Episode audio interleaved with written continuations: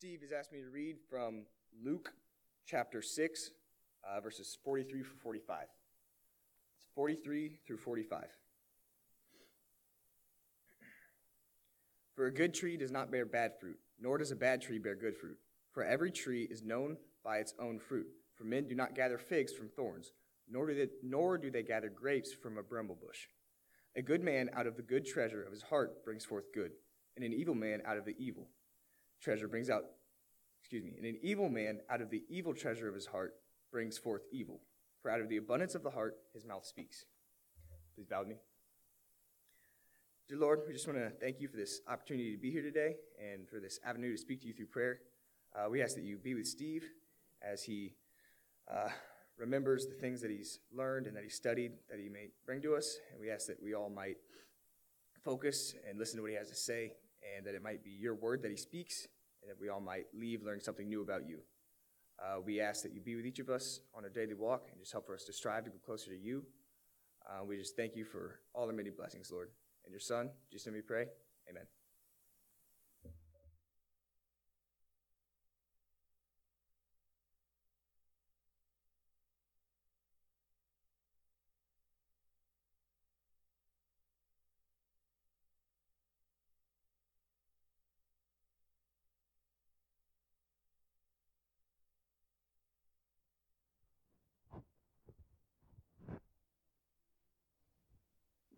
Good morning.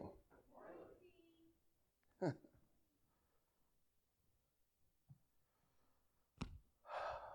It's good to be here this morning.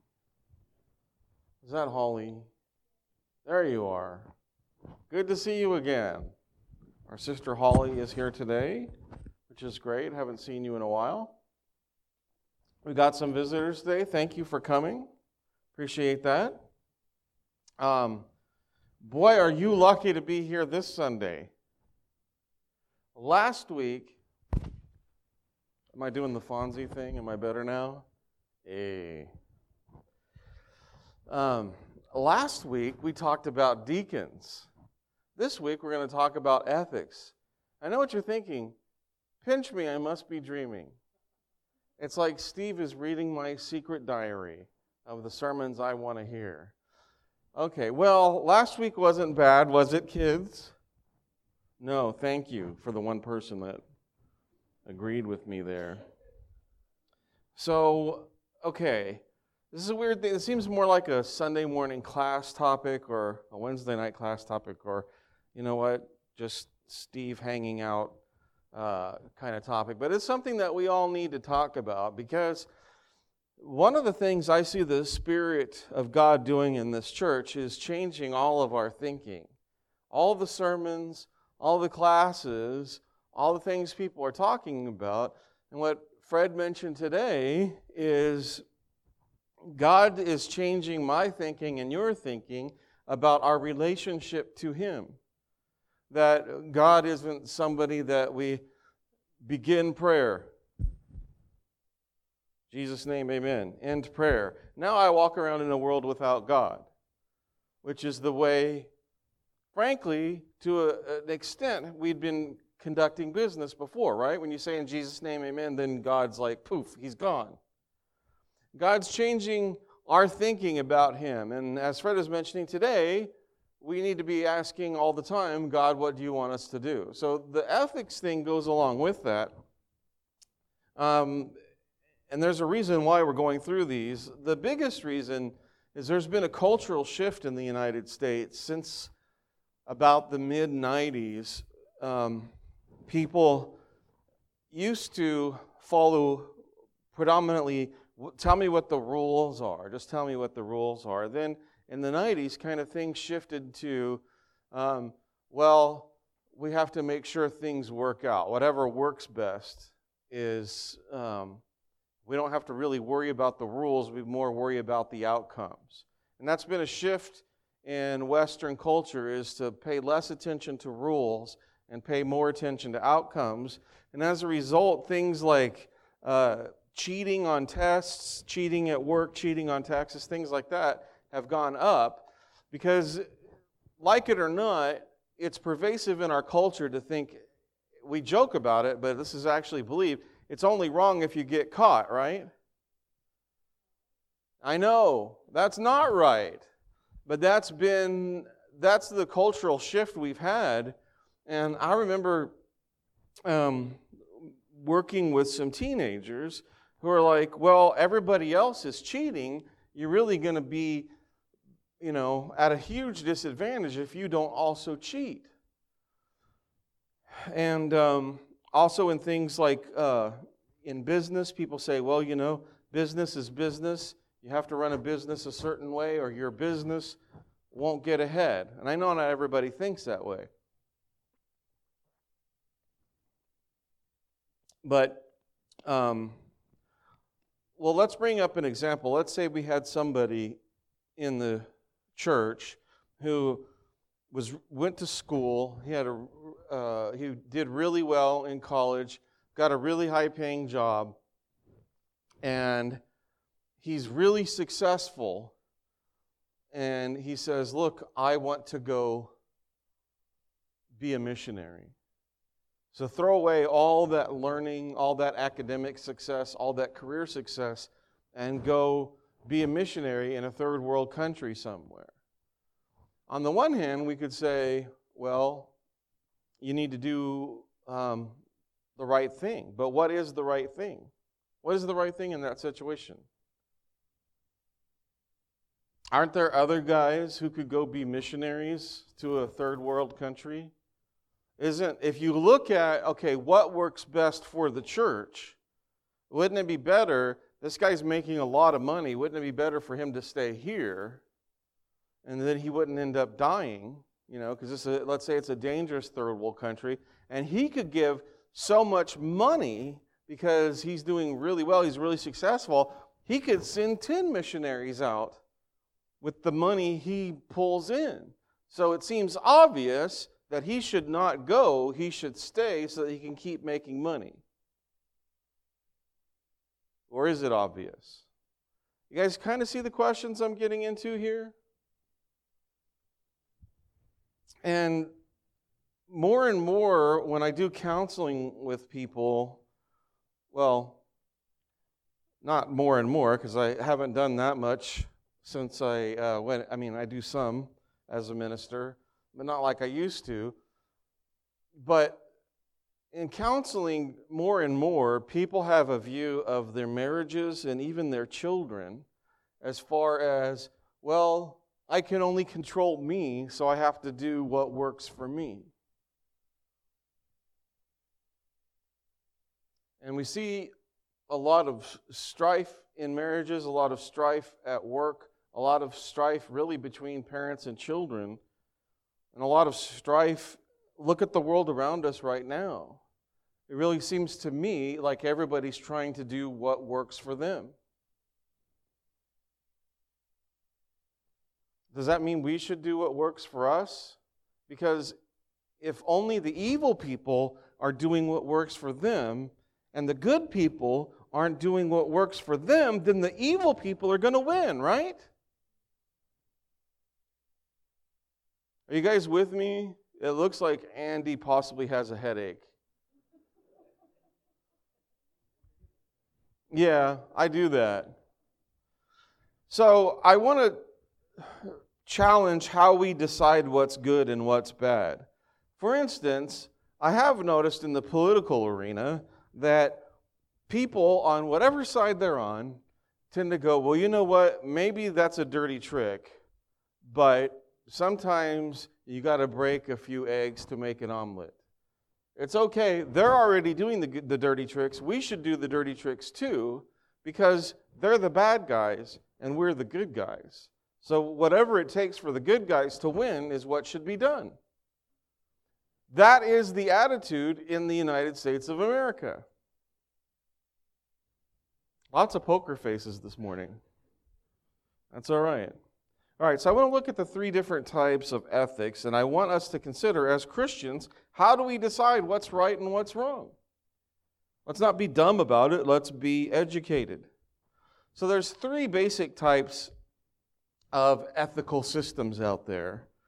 There's deontological, and I'm not using big words so you'll be impressed. You're already impressed by the size of my skull and its own gravitational system, the planets that orbit it. So I don't need to impress you. And then there's the utilitarian view, which I've been talking about, basically what works. That doesn't work for me. That doesn't work for me. That's utilitarian. And then there's virtue ethics, which we should try to embody a set of good qualities. All right, fair enough. Well, let's talk briefly about these. Deontology, that's just a weird word. It basically means following the rules. Why don't you just say following the rules? I don't know. So the Ten Commandments are a good example of deontology, right? The Ten Commandments, recite them now. I'm just kidding, don't do that. They're on the screen if you can see that. Um, so I have preached before about the law of freedom, and as Christians, you've probably heard a lot of sermons about how the law is dead. We live a life through Christ. If you read through Romans, you'll see that. But that's not exactly one hundred percent true. So let's look at Matthew chapter twelve, my slide says, verses nine through fourteen. So we're going to look at two sides of this deontology issue. All right, in verse nine, Jesus went on from there and entered into their synagogue, and a man was there with a withered hand. And they asked him, "So, Jesus, is it lawful to heal on the Sabbath?" They did that so they could accuse him. He said to them, "Which one of you who has a sheep, if it falls into a pit on the Sabbath, will not take a hold of him and lift it out? How much more value is a man than a sheep? Um... So it is lawful to do good on the Sabbath." Then he said to the man, "Stretch out your hand." And the man stretched it out and is restored, healthy like the other.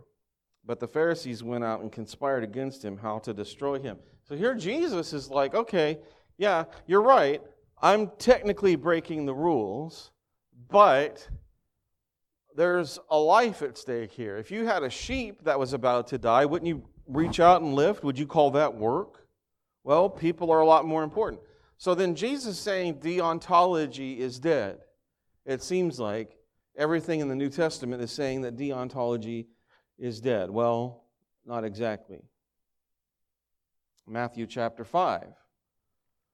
This is something Jesus famously said. Verse seventeen. "Do not think that I have come to abolish deontology." Do not think that I've come to abolish the rules, abolish the law, or the prophets. I've not come to abolish them. I've come to fulfill them. For truly I say to you, until heaven and earth pass away, not an iota, not a dot will pass from the law until all is accomplished. Therefore, whoever relaxes one of the least of these commandments and teaches others to do the same will be called the least in the kingdom of heaven. But whoever does them and teaches them will be called great in the kingdom of heaven. For I tell you, unless your righteousness exceeds that of the scribes and the Pharisees, you'll never enter the kingdom of heaven. How are you feeling now, Andy? There's blood coming out of your nose. This is getting confusing. I don't know why I'm picking on you. It's all love. It's agape love for you that I'm picking on you. Yeah, it is, trust me. Um, okay, I'm confused. So on the one hand, Jesus can break the rules, but on the other hand, he says anyone who teaches you to break the rules will be least in the kingdom of heaven. So is following God about rules or not? We'll answer that next week. No, I'm just kidding. That was too far. All right, let's talk about the next type. I'm leaving it as a question right now because I want to drive you insane so that you'll be like me. All right, consequential, con, let me try that again. Consequentialism is doing what works. Wait, where's my hilarious? There we go. doing what works, right? And we talked about doing what works. If you have to do a little bit of evil, it's okay to do a little bit of evil so that you can have a greater good. I'm not really saying that. That's the point. That's the view of consequentialism. And some would argue that that's what Jesus was doing. Since, well, it's greater.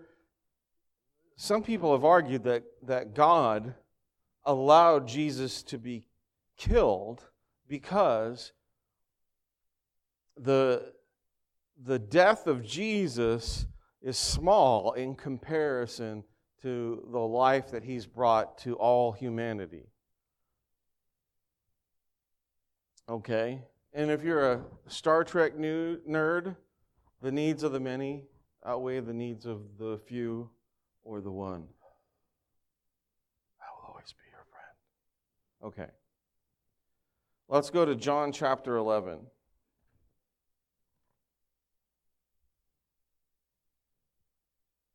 This is not a biblical view, but weirdly, one of the Pharisees, in thinking that this was a good thing, actually prophesied what Jesus' death actually meant.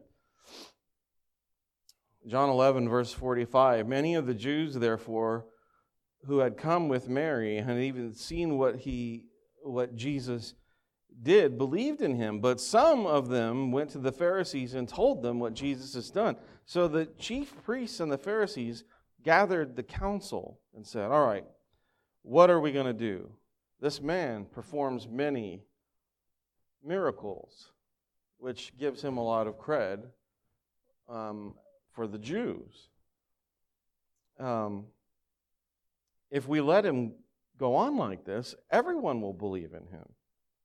And then the Romans will come and take away both our place and our nation. You see what they're saying here? If everybody believes in this guy, we're all going to die. So therefore, wouldn't you say that keeping the, the place that they live and the nation alive outweighs anything that happens to any one particular person?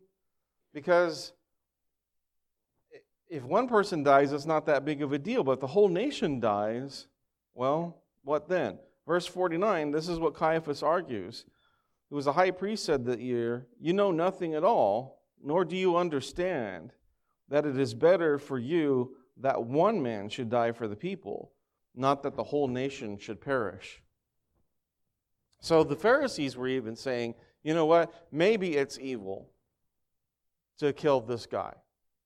He's obviously a prophet because he's done a lot of signs.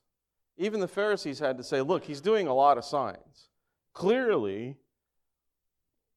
there's something special about him. Clearly, he is a prophet. But let's think about this. If everybody follows him, the Romans are going to crush us and burn the place to the ground.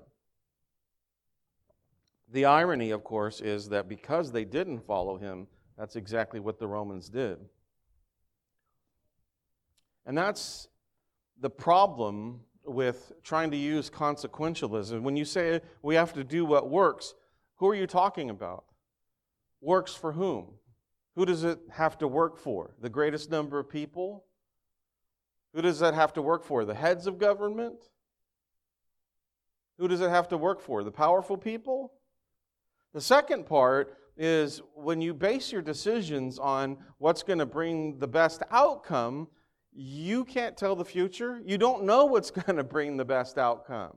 You just don't know. You can't tell the future. The third thing, and this is the worst part, is just like what happened to Jesus, when you start justifying what you're doing by saying, well, look, we have to do this for the greater good.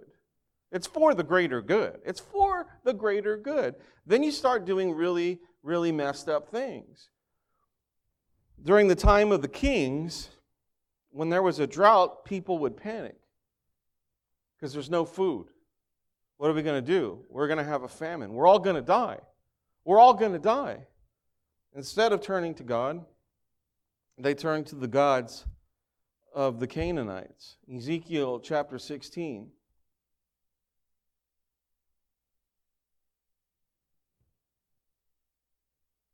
verses twenty and twenty-one.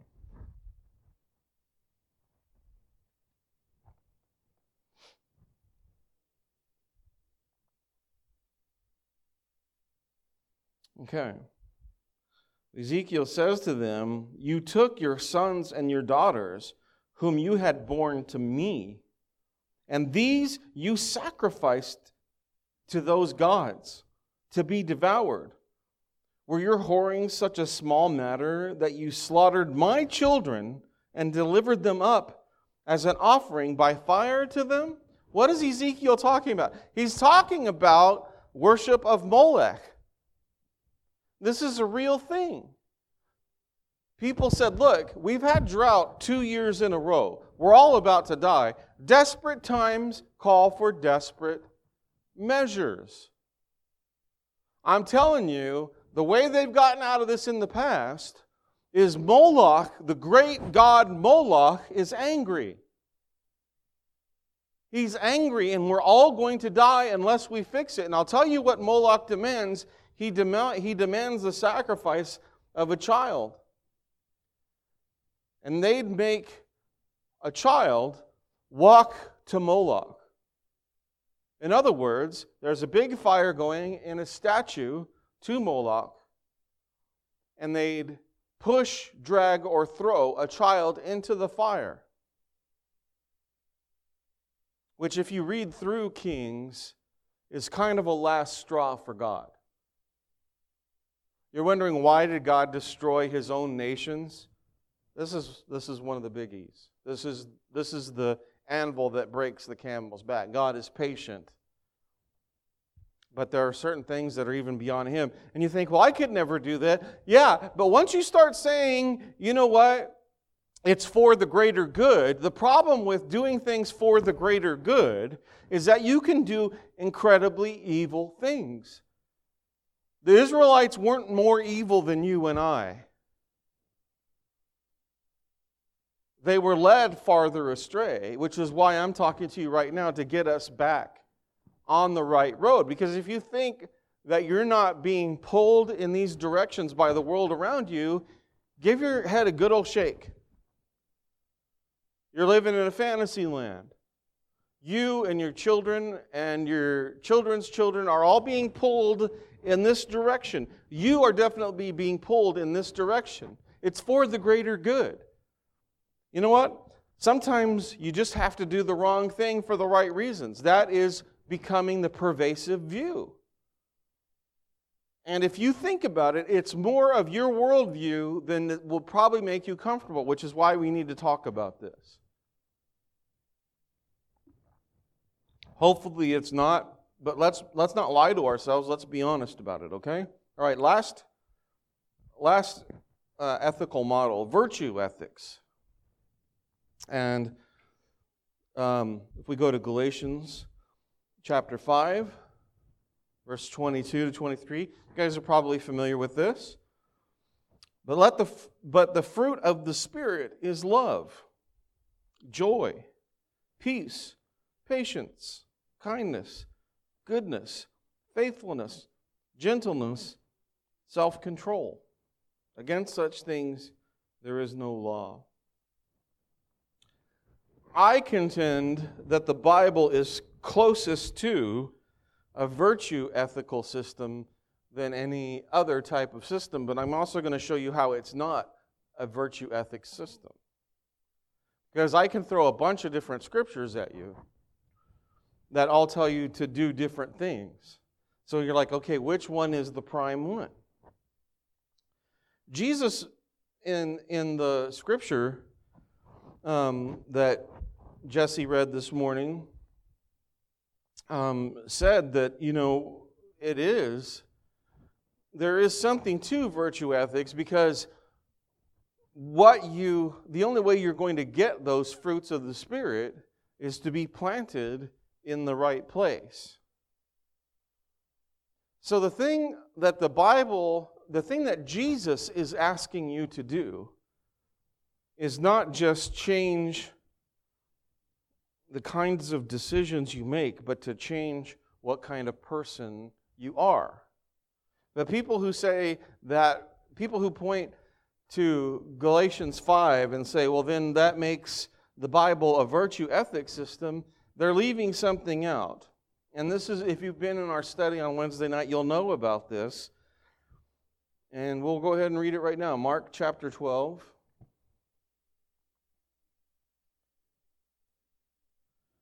Verses twenty-eight through thirty-one. And one of the scribes came up and heard them disputing with one another, and seeing that he answered them well, asked him, so which commandment is the most important commandment? He has a deontological view. And Jesus said, well, there is a most important commandment. Hear, O Israel, the Lord our God, the Lord is one. And you shall love the Lord your God with all your whole heart, with all your soul, with all your mind, and with all your strength. The second one is this, you shall love your neighbor as yourself. There is no other commandment greater than these. The problem with these ethical systems, I hope you can kind of see with all this debate that goes on amongst really, really smart, highly paid, very educated Christians and, and non-Christians alike, is they're trying to say, what's the best way to live? How do we make these decisions? I, one of the things that's popular, uh, it's been unpopular, been popular on YouTube for the last few years, is the the train experiment. If there's a train heading down a hill and it's going to kill five people, but you can head a switch and it'll flip over and go down another track and just kill one person. Should you do nothing and be innocent of murder, or should you hit the switch and save a bunch of people? Everyone's the reason why these are popular is because everyone's kind of at sea right now. They don't know, well, how do we base decisions? In our colleges and our high schools, as I said, cheating is getting to be a bigger and bigger thing. Amongst powerful people, cheating is big.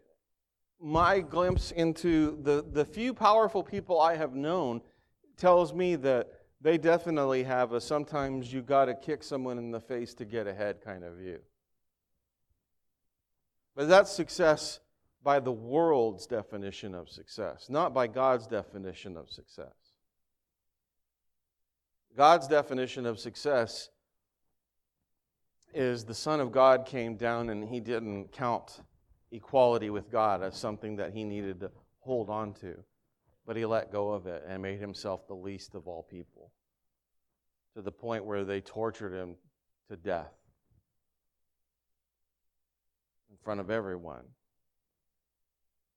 Here's the problem with all these ethical models. Jesus points it out in Mark chapter twelve. And I talked about it at the beginning of this lesson. In the beginning, there was no separation between heaven and earth. And when God made the world, he made it perfect and beautiful. And God walked amongst men. He walked and talked with his children. And then sin entered the picture. And because if we're stained by sin, we'll die in the presence of God. God had to remove himself from us so that we would not die. And he gave us rules to follow. We couldn't follow them. And so he sent his Son, God in the flesh, so that once again, God might dwell among us. And when Jesus left, he said, I will send you the Paraclete, the Comforter, the Holy Spirit. So if we repent and are baptized, we receive the gift of the Holy Spirit. That gap between heaven and earth becomes closed again. And in trying to come up with an ethical system, we're trying to separate God out of our lives again, by saying, we just want a set of rules we can follow. We want a set of principles we can write down and carve on stone and put on the outside of our buildings and tell our children, this is always the right way to do things. We can't do that. We can certainly say, well, maybe virtue ethics definitely is a lot more biblical. Deontology is more Old Testament. Jesus showed a new way. But the real problem is you can't separate God from your life. And if you watched my Out of the Pulpit, which apparently had a really bad thumbnail on it, so people don't know what it's about, they think it's about money. It's not about money. It's about the Illuminati, Penny. It's about the Illuminati, so you'll like it. Just kidding. It talks about God in our lives.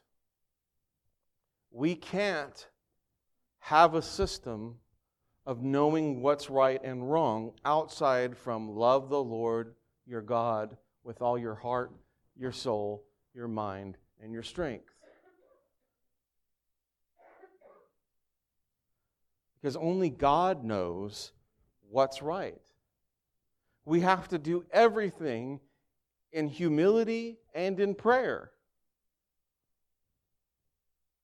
We can't make decisions based on rules we carry in our back pocket. Hang on, like we're calling plays from the sidelines. No, I got uh, forty-four blue. Yep. We can't call plays to our children and to our world where if A and B and C, then I can tell you exactly what the right decision is. The only way to know the right thing to do is to get down on your knees and say, God, I, your humble servant, want to know what I should do. And that's what Fred said this morning, because he's right. You have to get up every day and say, God, what do you want me to do now? And when you leave this building today, you have to say, God, what do you want me to do now? Even when the invitation song comes, you have to say, okay, God, what do you want me to do now? That's how you have to live every hour of your life. That's how Jesus lived every hour of his life. And I want to change how you think. Stop thinking that you know things. You don't. Only what is good. Jesus said, why do you ask what is good? Only God is good. There is no good in the universe apart from God. So change how you go about your life. Change how you view the world. We were talking yesterday about, you know, what we should watch on the news or what we shouldn't watch on the news.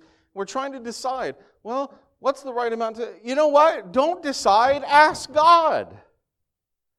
We face so much stress in this world because we don't know what to do. Who has ever lived through something like this? Aren't we living in a weird time? People have lived through much worse things, but no one has exactly experienced twenty twenty except us.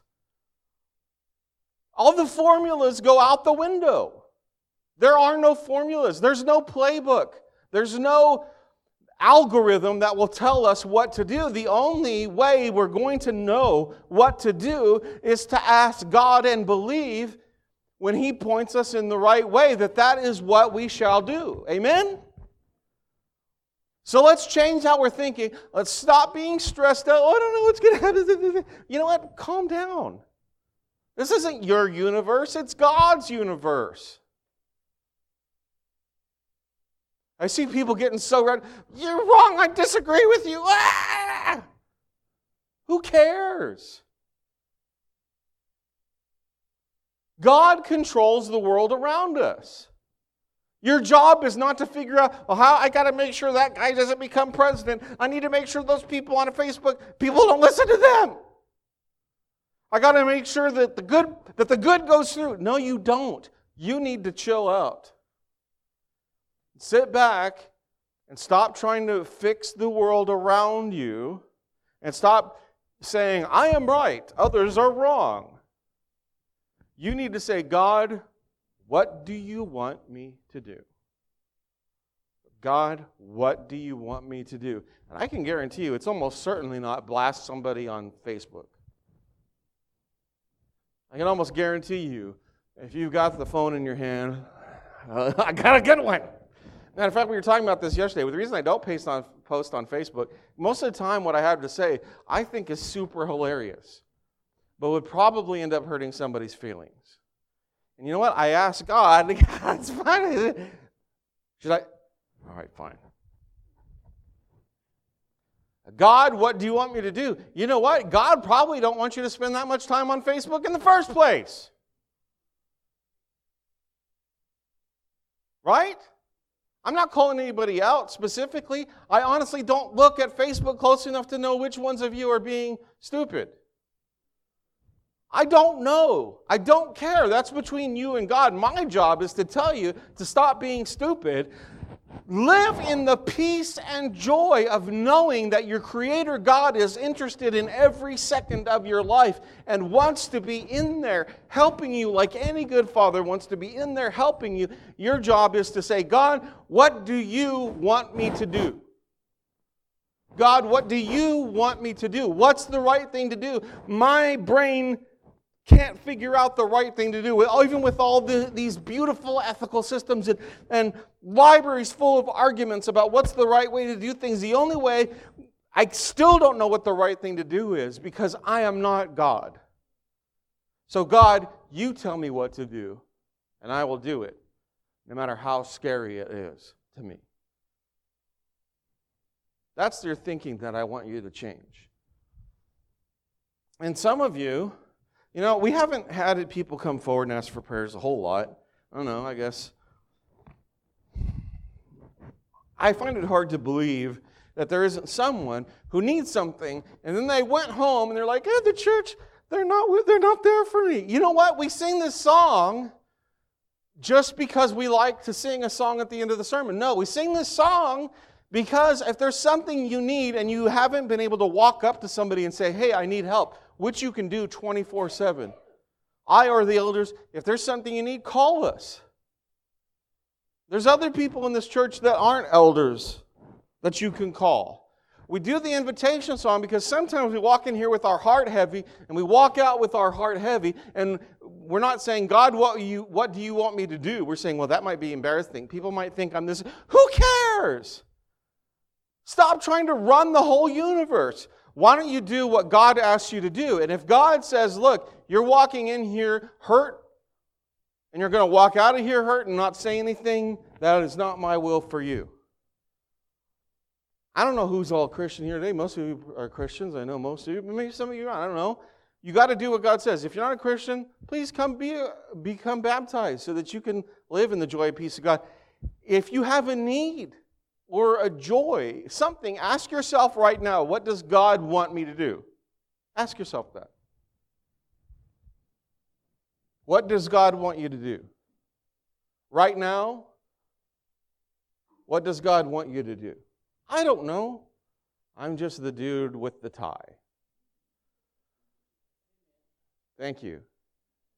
I do ask right now that you say, God, what do you want me to do? If you have a need or you just have a praise, if there's something God's calling you to do, come do it now while we stand and we sing this song.